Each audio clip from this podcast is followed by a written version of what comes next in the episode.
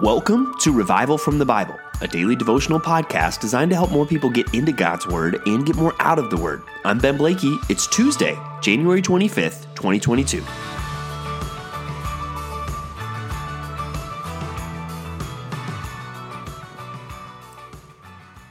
I'm sure most of us have some kind of story in our life of answered prayer and just how we, we prayed something, maybe even we prayed something specific, and wow, God answered the prayer. And even sometimes we have stories that God answered the prayer quickly and God answered the prayer in an amazing way. Well, today we're going to see a story of an amazing answered prayer. And I want us to think through it because this story, I believe, should encourage us to pray, should encourage us to seek God, uh, to seek His direction, to seek His favor, to seek His blessing. But also, I think if we're not careful, we could misapply this or adjust our expectations in a way that wouldn't be healthy, that might actually leave us frustrated in prayer. And so, this example we're going to see is in our Old Testament reading today, where we read Genesis 24 and 25. And Genesis 24 basically tells the long story of how they found a wife for Isaac. And really, this job was commissioned to a servant of Abraham to find a wife for Isaac. And there's the memorable scene where after he travels and he gets to kind of where Abraham had come from, in verse 12, as he sits down by this uh, well of water, he says, O Lord, God of my master Abraham, please grant me success today and show steadfast love to my master Abraham. Behold, I am standing by the spring of water, and the daughters of the men of the city are coming out to draw water. Let the young woman to whom I shall say, Please, let down your jar that I may drink, and who shall say, Drink, and I will water your camels. Let her be the one whom you have appointed for your servant Isaac. By this I shall know that you have shown steadfast love to my master. Before he had finished speaking, behold, Rebekah, who had been born to Bethuel, the son of Milcah, the, the wife of Nahor, Abraham's brother, came out with her water jar on her shoulder. And then it goes on, as you'll read, it all happens exactly like he prayed. She offers to water the camels. She ends up becoming Isaac's wife. And so he prays this prayer, even this specific prayer. And before he had finished speaking, boom, God answers the prayer. What an amazing prayer. Uh, really, what an amazing answer to prayer. And that's where maybe you have some things in your life where you're like, yes, I feel like I've experienced something like that. But I want us to draw some lessons from this about prayer because I think we could start to think, well, that's how prayer always works. And I'm always going to throw out specific scenarios um, to, to God and say, God, I, am going to do this. And if then this, then I'll know, right? Kind of almost um, uh, somewhat like you know putting out the fleece like we see in the book of judges right we almost start to use prayer as a test and i want us to think is that how it should be what can we learn uh, about prayer from this message and, and or from this passage and really i think it doesn't come to hey throw out all kinds of tests for god in prayer but i do think what we see and some things we can learn from prayer is really that this prayer was tied to the promises of god and it was tied to the character of God. And those should be bedrocks of our prayer life because when we do pray or God does put something specific on our hearts, I think they're always going to be in some way tied to the promises of God and to the character of God. Because the danger, I think, is we just take this example and then we just kind of go throw out all of our whims and wishes to God um, and expect Him to answer like He answered this servant. And that's not how it's always going to work. And really, even in this, I want us to see it's tied to the promises of God and it is tied to um, really the character of God. I mean, consider how it's tied to the promises of God. We've been dealing with Abraham, and we'll even see the end of Abraham's life today. But Abraham has been promised by God that he will be made a great nation. And so as we think about that promise, what's that going to require? Well, a son. Well, that took a long time, but now he has that son, Isaac. Well, if he's going to become a great nation, what's Isaac going to need? Well, children. Well, what's Isaac going to need to have children? A wife. So finding a wife for Isaac is a task that is tied to the promises of God. Really, um, it's been promised. The success of this task has really been promised by God. If Isaac does not find a wife, if Isaac does not have children, God will be unfaithful. And that's where I don't know that if we're specifically talking about marriage, any one of us could kind of make that same claim to the extreme because none of us have received the promises of Abraham. So it's tied to this promise of God. Also, it seems to be tied to the character of God, just even in that Abraham, his desires here, he does not want a wife from the, land of Canaan. And he sees that as something really that God would not want. Um, because the, the Canaanites were wicked people that were actually headed for judgment. Um, but he also he doesn't want his son to go back. He just sends the servant because he doesn't want his son to stray from this promised plan. That this is the promised land, and he does not want his son to go back, find some great girl, and say, "Well, I'm going to stay with her." No, he, his son needs to stay in the promised land. So even those things aren't just guided by the whims and wishes of Abraham. They're guided really by what he understands the promises of God and the will of God to be. And then even the servant in his prayer, he talks about really the steadfast love of God.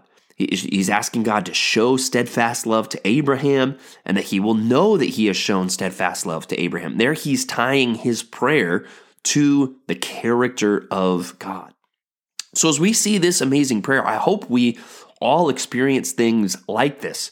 But let's not just pull this tale out of its context and say, well, hey, next time I need to find a new job, I'm going to pray, hey, God, I'm going to send out my resume, and the one that responds like this, uh, that's the one I'm going to get, you know, kind of pulling that out of nowhere. But uh, maybe when you are looking for your next job or, or, you know whatever the situation might be the lessons i would say to learn from this is as you pray tie those prayers to the promises of god tie those prayers to the character of god and watch and see god answer prayer. And hopefully we we get that uh, and we see that uh, in our own lives. And we, we see that here in genesis 24 also we end up seeing the faithfulness of god as he answers prayer as uh, Isaac now finds a wife. It describes it finding comfort after his mother's death. God provides. And that's an amazing thing in this story. God continues to be faithful to Abraham and to Isaac. Um, and then we'll see it to all the rest that we see in the book of Genesis. Chapter 25 really kind of moves us into the next chapter, the next phase of Genesis as Abraham dies. Now, Abraham has obviously been the main character in Genesis really since the end of Genesis 11, but now we're going to get into his descendants and not just Isaac, but pretty quickly here into uh, Jacob and Esau, these twin sons that are born, born, and we see clearly they are different from the beginning. Uh, one of the notes from chapter 25 is Esau selling his birthright, and, and we need to see that's a that's a foolish decision that he makes um, to sell his birthright for a bowl of stew. And likely he is being highly dramatic, you know, when he says, I am about to die. What use is my birthright to me? Um, I doubt that is actually true. But the New Testament even uses that as something of a parable, even specifically of sexual immorality, uh, that we get into this idea that I need something and I'm willing to sacrifice everything to get it. And that should be a cautionary tale to us just from uh, Genesis 25 as well. Now let's move on to our New Testament reading, where today we're looking at Matthew 12, 1 through 8, Mark 2, 23 to 28, and Luke 6, 1 through 5. And again, this is one of those times where we're reading in those three synoptic gospels, Matthew, Mark, and Luke, and they're all talking about the same event. This event where um, Jesus and his disciple Jesus his disciples are plucking these heads of grain and the Pharisees are coming down on them for breaking the Sabbath. And you probably see maybe on social media the ads for those master classes. Well, man, they should have an ad for from the Pharisees, a master class on missing the point. The Pharisees were expert at missing the point. And that's really what Jesus kind of gets into with them in the account in Mark.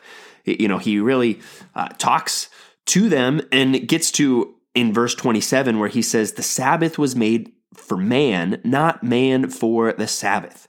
So the Son of Man is Lord even of the Sabbath. And in all the Gospels, you know, he talks about David when he was taking the bread that was really just for the priests. And I think Jesus is making the point uh, hey, you're missing the, the spirit of the law and really misunderstanding even the letter of the law, kind of giving examples like there are exceptions to a lot of rules, and that's not you know something we can feel free to do whatever we want but they're really guided by the intention of the rule and the spirit of the rule. And first and foremost, what the disciples were doing was likely not actually a violation of the Bible. It was probably a violation of the Pharisees and their traditions and rituals. And Jesus is coming back and saying, hey, No, you've turned this into something it's not. And I love when it says the Sabbath was made for man, not man for the Sabbath. This, this rule is a gift from God to man, and you've turned it into a burden. That's not the way it was supposed to be. And also, they've missed the bigger point that Jesus is basically saying, who should decide um, what the Sabbath is and what it is not? Me. I am the Lord of the Sabbath. Really, another claim of deity from Christ. He's claiming that he is the one that has made the rules, that is in charge of God's rules and God's law. And they've missed that point. In Matthew, in the account there, he says to them in verse 6 I tell you, something greater than the temple is here. And if you had known what this means, I desire mercy and not sacrifice, you would not have condemned the guiltless. You know, hey, Pharisees, you've missed the forest for the trees. You're so focused on the nitty gritty of this rule that you're not even understanding right, that you don't understand to show mercy. People are more important. And so, uh, hey, these disciples, if they're hungry, if they need food, that is not a violation of what God was teaching in the Sabbath laws. And you've missed the point because you really don't understand mercy. Uh, you, you focus on all the rituals, but you don't understand the bigger picture of what God has demanded.